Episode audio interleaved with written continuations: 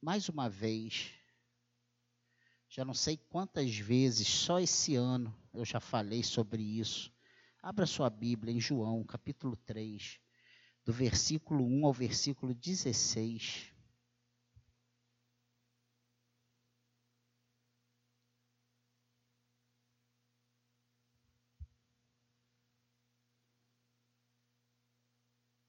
E eu quero que você, se possível for, não tiver nenhum impedimento físico, fique de pé no seu lugar para a gente ler esses versículos. São apenas 16 versículos. Conta uma história muito interessante.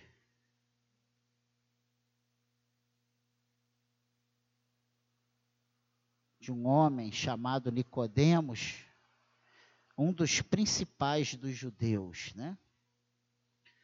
E diz aqui que havia entre os fariseus um homem chamado Nicodemos, um dos principais dos judeus. Este, de noite, foi ter com Jesus e lhe disse: Rabi, sabemos que és mestre vindo da parte de Deus, porque ninguém pode fazer estes sinais que tu fazes se Deus não estiver com ele.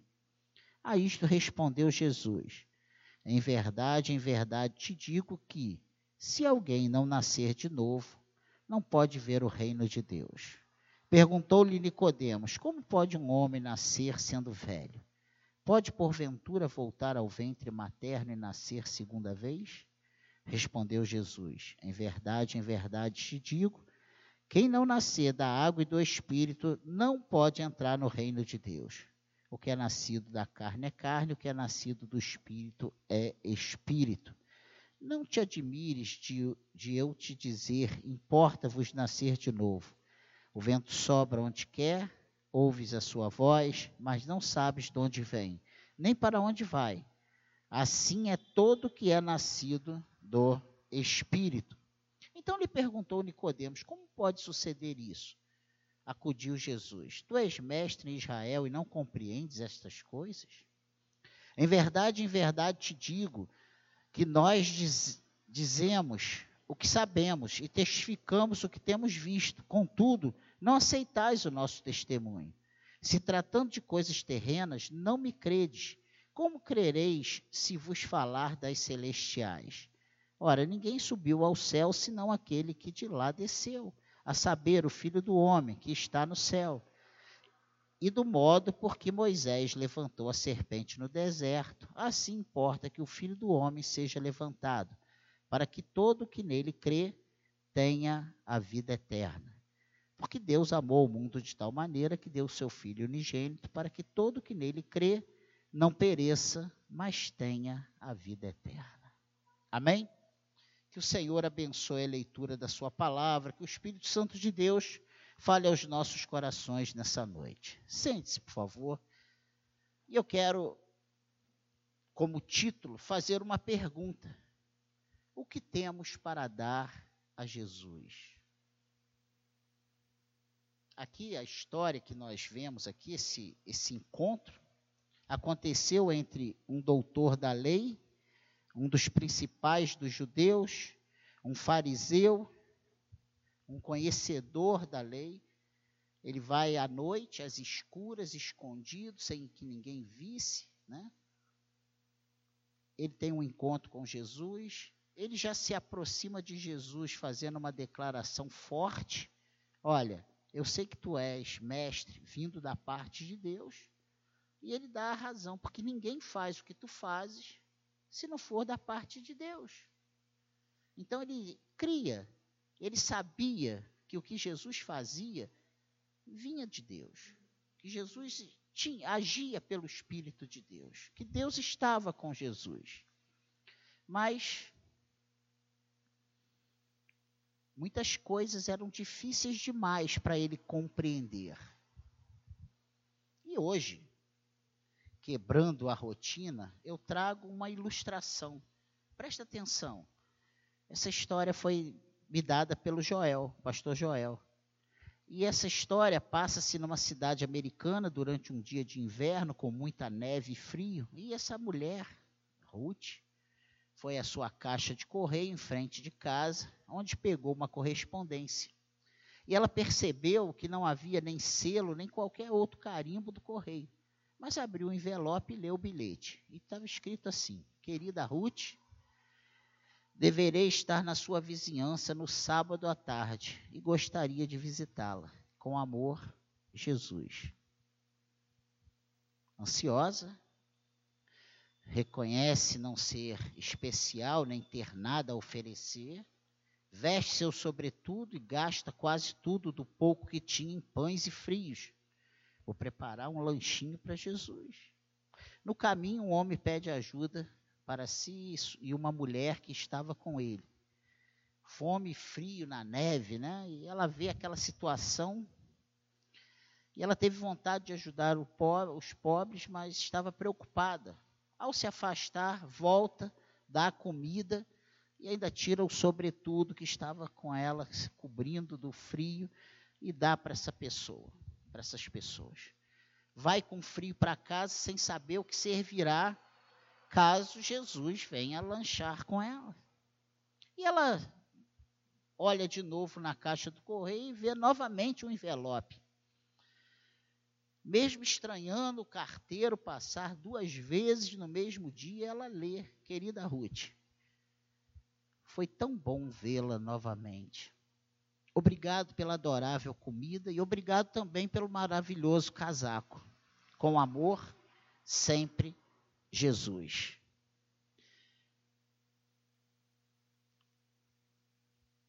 Eu quero começar essa mensagem dizendo o seguinte: nós temos o hábito de presentear as pessoas com o que achamos que elas gostariam e não com o que sabemos que elas de fato querem ou precisam.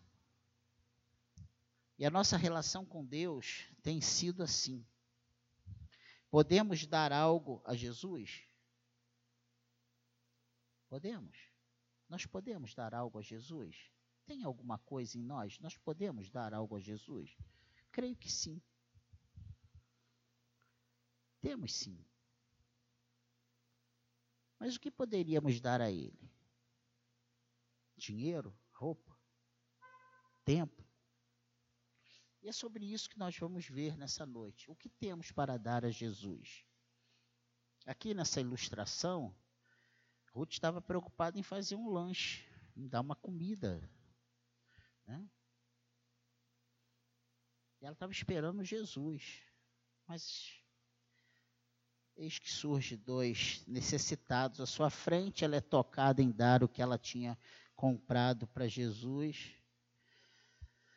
E na verdade, né, é o que a palavra nos mostra isso, né? Tive fome e me deste comer, tive frio me vesti, estive preso me visitaste. Mas quando foi isso, Senhor? Quando fizeste a um dos pequeninos, né? Dos meus pequeninos. Vamos pensar nisso. O que temos para dar a Jesus? E a primeira coisa é que a busca humana ela é vazia de propósitos.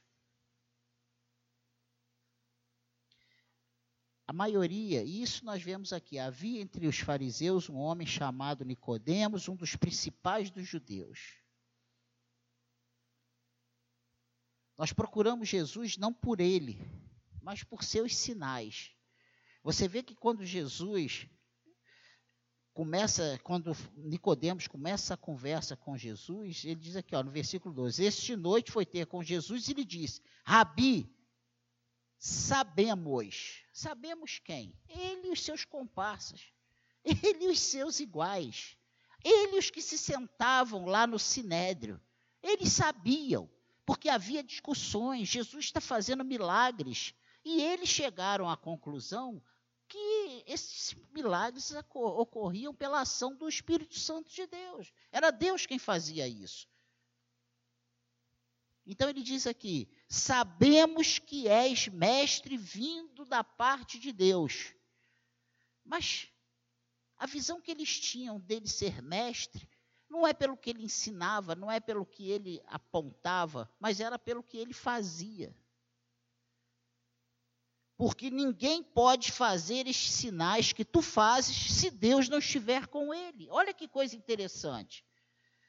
Ele procura Jesus, ele quer, ele, ele se declara, ele declara que Jesus realmente, reconhecendo que Jesus é o mestre, é, é um rabi, é um rabino, né? é, um, é um mestre da parte de Deus, mas não pelo que ele, não, mas não pelo que ele é, não pelo que ele prega, não pelo que, não pela forma como ele se apresenta, mas pelo que ele faz de sinais. Nossos olhos estão nos sinais miraculosos.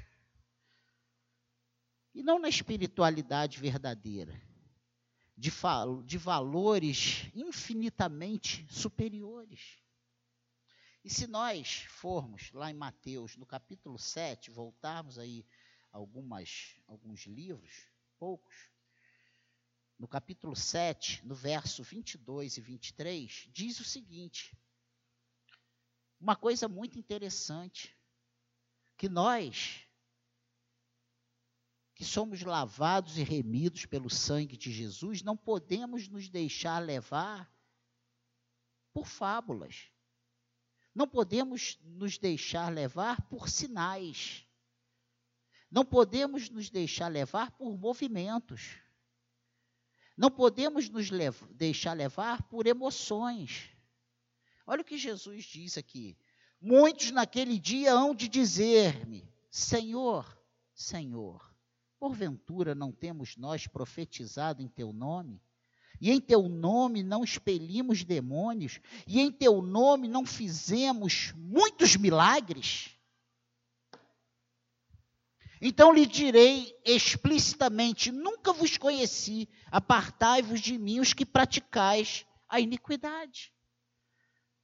Que Jesus está dizendo aqui é que uma pessoa que pratica iniquidade pode operar milagres, expulsar demônios e pregar, falar de Jesus, sem nunca ter sido conhecido por Jesus. Se isso acontece, e eu falo isso, já repeti isso aqui só esse ano, não sei quantas vezes, se isso acontece aqui, essa igreja estaria assim, ó todo mundo querendo ser curado, todo, que, todo mundo querendo movimento.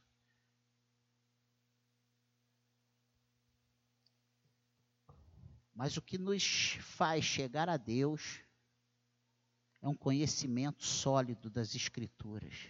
O que nos faz chegar a Deus é conhecer Jesus pelo que Ele é, não pelo que Ele faz, não por milagres. Não é milagre que vai atestar quem é Jesus.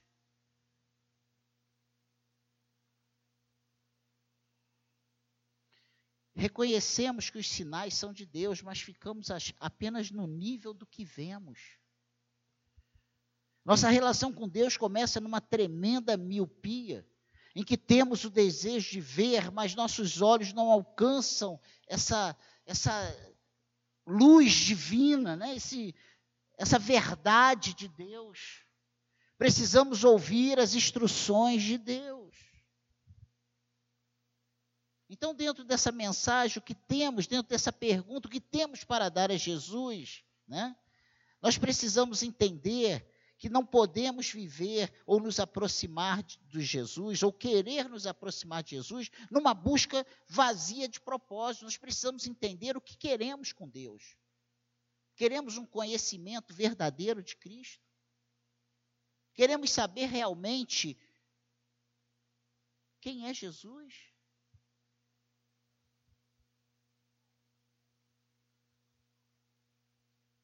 Nós temos nos deixado levar por emoções, nós temos nos deixado levar pelo nosso coração, pela nossa mente, pela, pelo, pela nossa lógica finita, sabe? Uma lógica incoerente aos olhos de Deus. Pense nisso. Ainda dentro desse, dessa pergunta, o que temos para apresentar ao Senhor, né, para dar a Jesus.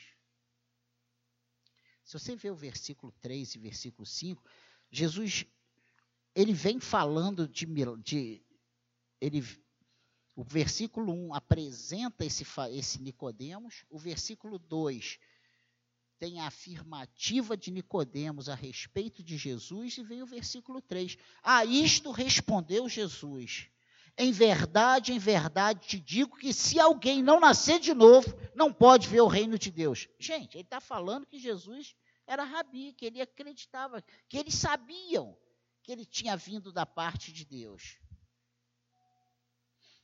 E aí Jesus fala assim: peraí, não é sinais, é nascimento.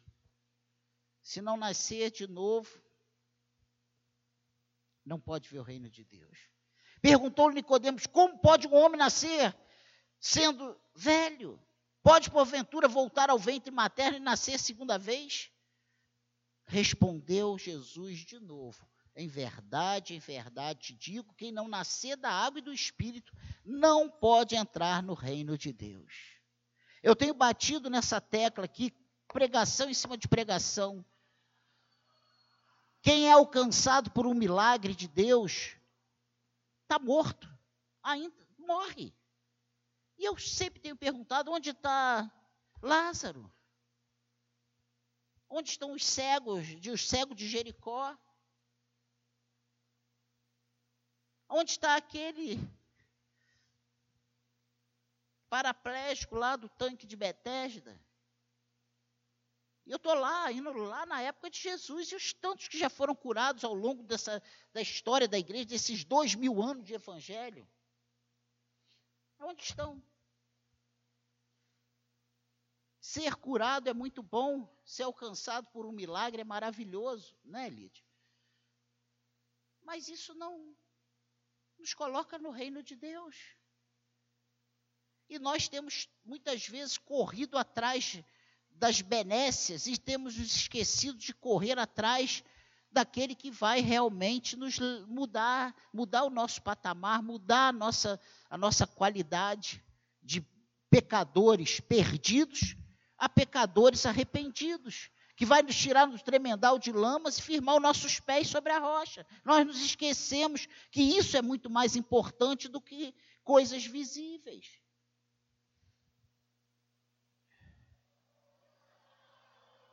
E esse homem vem elogiando Jesus, ele vem colocando, levando a bola de Jesus, dizendo que ele era o rabi, que eles sabiam disso, que ele vinha da parte de Deus. E Jesus fala assim: olha, Jesus quebra o argumento dele dos sinais, dos milagres que ele operava, e ele diz: olha, se não nascer de novo, não pode ver o reino de Deus. Quem não nascer de novo não pode ver o reino de Deus. Jesus ele não respondeu Nicodemos. Jesus tinha algo superior como resposta às questões interiores que nem Nicodemos reconhecia ter. Nicodemos não sabia do que do, qual, o caminho que aquela conversa com Jesus iria tomar. Ele não sabia do rumo daquilo ali.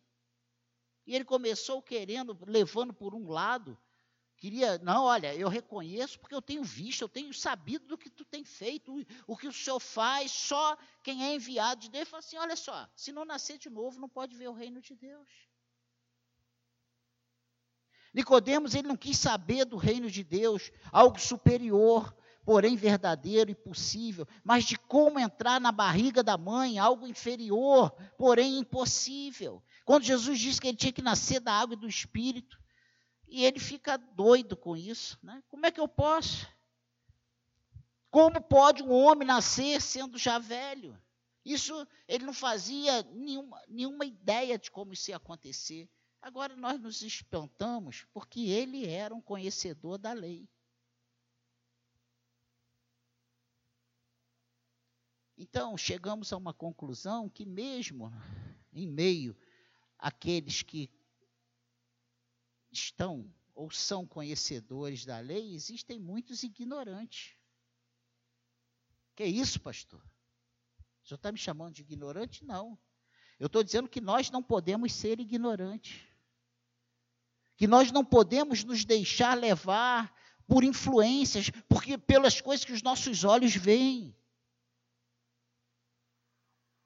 Porque é emocionante.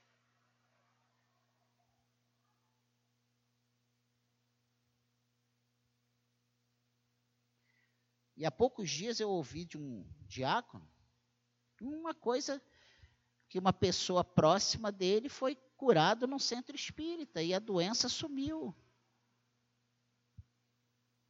E a Bíblia diz que o diabo pode se transformar até num anjo de luz. E o que tem de curas espirituais aí nesse centro espírita é coisa de doido. E não é isso que vai dizer se ali tem Jesus ou não tem Jesus. Jesus está falando de novo nascimento. O que é importante para nós é novo nascimento. O que é importante para nós é sermos nascidos da água e do Espírito.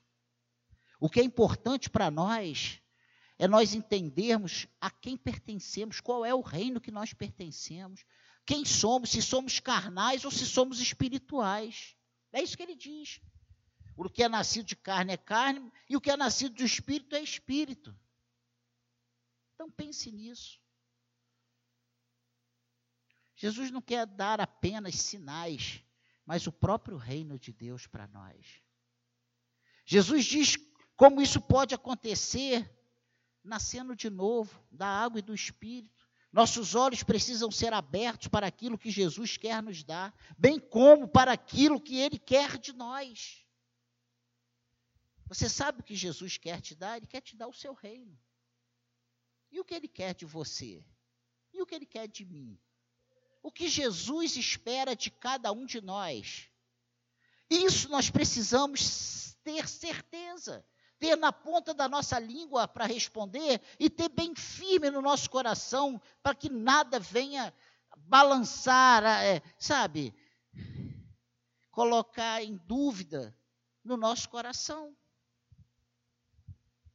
Precisamos ser como Ruth, dando o que ele quer e não o que nós queremos dar. E eu faço mais uma pergunta. Hoje temos, dado o que ele quer ou o que nós queremos? Cristãos do século 21, da pós-modernidade, têm dado para Cristo o que eles querem. Mas o que Cristo quer é o que ele quer. Ele quer de nós o que ele quer. Ele não quer de nós o que nós queremos dar. Ele quer o que ele espera de nós.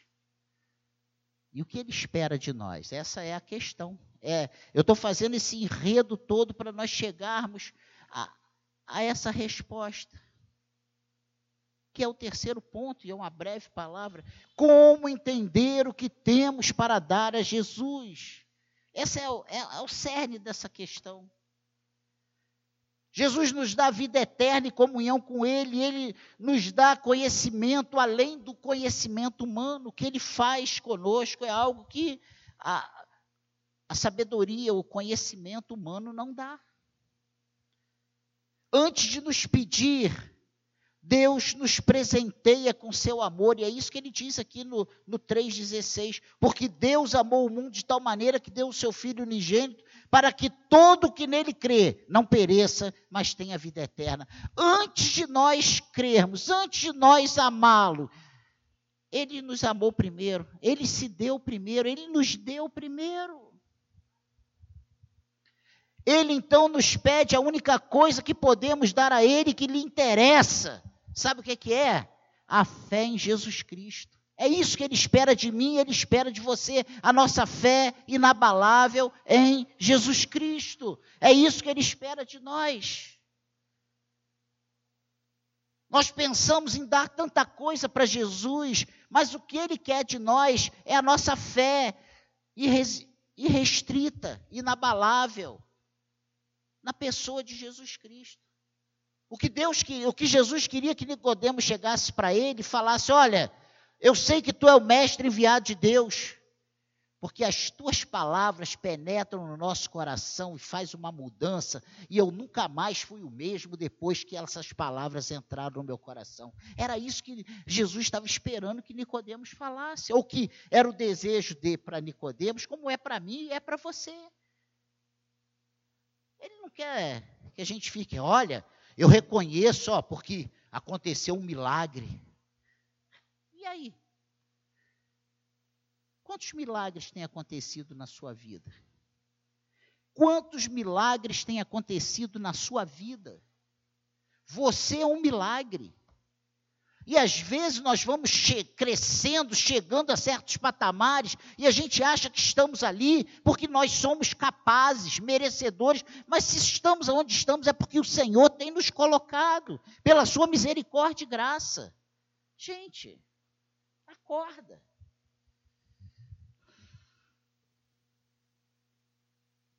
Só cremos se o amarmos.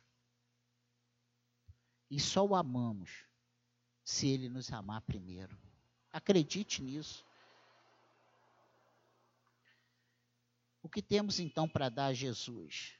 A nossa fé, o nosso amor.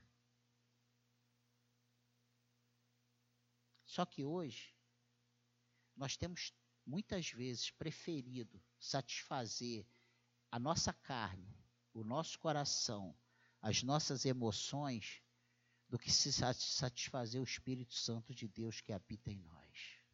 Essa é a realidade. Esse tem sido o nosso mal. Esse tem sido o nosso erro primário. Nós temos buscado paz interior conosco mesmo, pelas nossas ações. Não, eu quero estar feliz. Mas como vamos estar felizes sem Jesus como a pedra angular na nossa vida? Como vamos estar felizes? Como vamos, sabe, realmente ser seres humanos completos sem Jesus? Ou vivendo de episódios? Quando temos Jesus Cristo como o nosso amado, como o nosso motivo de fé, a nossa fé sendo em Jesus Cristo. O vento sopra, vem as águas, vem, vem tudo que é contra nós, mas nós permanecemos de pé. É aquele, né? A gente enverga, mas não quebra, né? Nós somos do Senhor. As lutas vão passar, esses momentos de lágrimas vão cessar, as dificuldades vão acabar e nós vamos permanecer intactos, de pé, resistentes. Não porque somos os melhores, mas porque nós temos Jesus Cristo, que é mais do que vencedor, que, que nos amou primeiro, que já nos deu tudo que nós precisávamos. Nossa vitória, consequência direta disso da nossa fé, do nosso amor, da presença de Jesus em nosso coração. E é, na verdade, o maior presente que podemos dar a Jesus, pois Ele quer a nossa vida sendo preservada nesse mundo. E lá em 1 João, e eu tenho desde, já tem três semanas que eu estou com isso no meu coração, 1 de João 5, e eu falei isso na semana passada, e repito esse texto, olha o que diz aqui. 1 de João 5,1. Todo aquele que crê que Jesus é o Cristo é nascido de Deus. E todo aquele que ama o que o gerou também ama ao que dele é nascido. Nisto conhecemos que amamos filhos de Deus, quando amamos a Deus e praticamos os seus mandamentos porque este é o amor de Deus, que guardemos os seus mandamentos. Ora, os seus mandamentos não são penosos. E aí nós queremos saber como, o que vamos, o que temos para dar a Jesus, o nosso amor. E ele diz que este, porque esse é o amor de Deus, qual? Que guardemos os seus mandamentos. A gente acha que o amor que Jesus espera de nós é o mesmo amor que nós temos pelo sorvete de chocolate. Eu amo sorvete de chocolate. Ai, eu amo chocolate, eu amo brigadeiro, eu amo, eu amo. E nós estamos cheios de amores, mas não é o amor que Jesus espera de nós. Nós temos dado esse amor para Jesus, mas o que Jesus quer de nós é um amor verdadeiro, é que guardemos os seus mandamentos. Olha só, Porque este é o amor de Deus, que guardemos os seus mandamentos. E aí ele já replica qualquer reação nossa, ele já aniquila com tudo e ele diz: ora, os seus mandamentos não são penosos. Ele diz: olha, o amor é esse, é que é, é guardar os meus mandamentos, é isso que eu quero. E olha, não diga que é difícil, porque eles não são penosos. Meu Deus.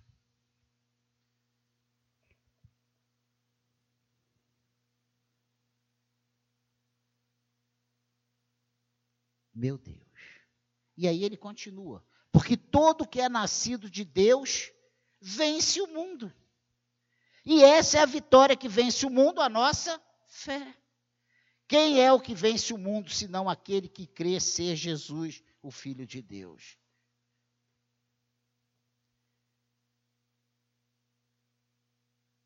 E aí Jesus, lá em certa vez, ele diz: Olha, errais por não conhecer as Escrituras, nem o poder de Deus.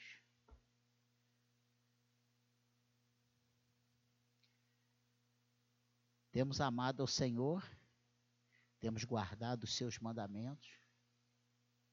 Porque dizer na hora da emoção, eu te amo, Jesus, tu é o amado da minha alma, é fácil.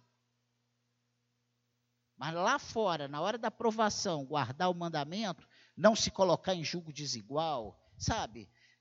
Não mentir, não adulterar, fugir da pornografia, sabe? Não olhar para a mulher dos outros, buscar dentro da sua casa, com a sua esposa, com o seu marido, a satisfação para a sua vida, sabe? Para as suas emoções. Pensa nisso. Pensa nisso.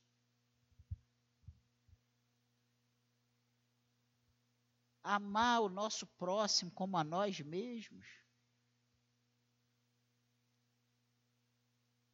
Se temos sido um bando de pessoas que não amam mais ninguém, essa é a verdade. E os que ainda amam estão tão frustrados e machucados que dizem: Eu não quero saber de mais ninguém, eu vou me isolar lá no mato.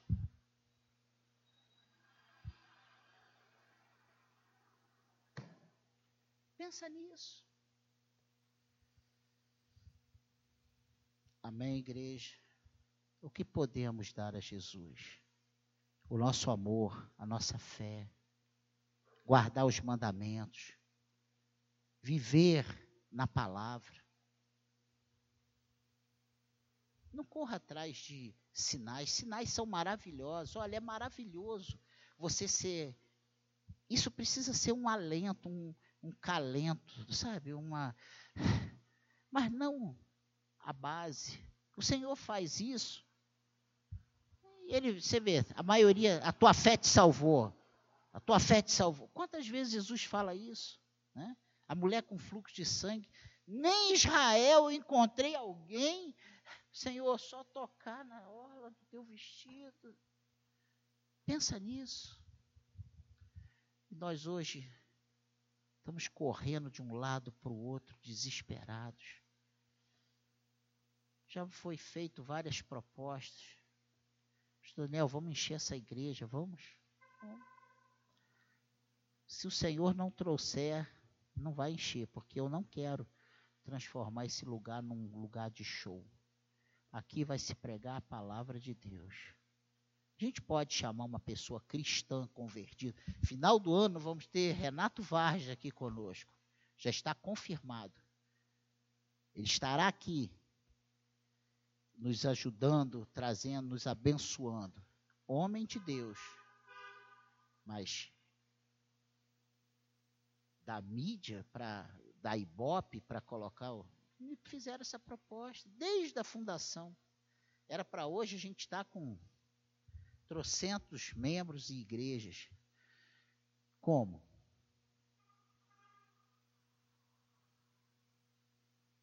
Nossa realidade hoje 20 pessoas.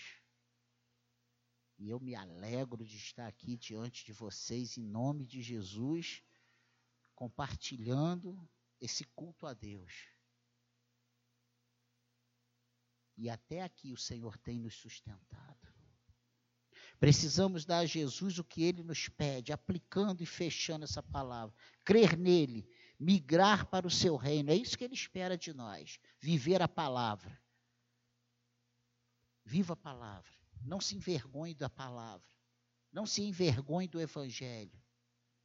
Precisamos viver para Deus em função do que Ele nos ensina de mais profundo e não das coisas superficiais, mesmo quando lícitas. Não se satisfaça com migalhas. O Senhor tem o seu reino para nós. Curar de uma enfermidade num corpo condenado à morte, isso é migalha. Agora, ter seu, tua vida alicerçada em Cristo, e quando você partir dessa, você ouvir entre bendito do meu Pai, entre para o gozo do seu Senhor, isso é vitória. Ser curado é ótimo. Só vai protelar o teu sofrimento nessa terra. Essa é a realidade pura. Embora sejamos simples humanos, Deus mandou seu Filho por nós e a única coisa que Ele nos pede é que abramos a porta da nossa vida para Ele. E eu quero terminar fazendo uma leitura de Apocalipse 3:20 que ele diz assim: Eis que estou à porta e bato. Se alguém ouvir a minha voz e abrir a porta, entrarei e cearei com ele e ele comigo. Ainda hoje o Senhor está à porta, batendo. No meu coração e do teu coração. Ah, mas eu já abri! E essa abertura precisa ser diária, todos os dias. Sensibilidade. Amar o Senhor. Como eu tenho sido renovado nesses dias difíceis que nós estamos passando. Como Deus tem agido em nós. Pense nisso. Deus está aqui e Ele quer algo de cada um de nós.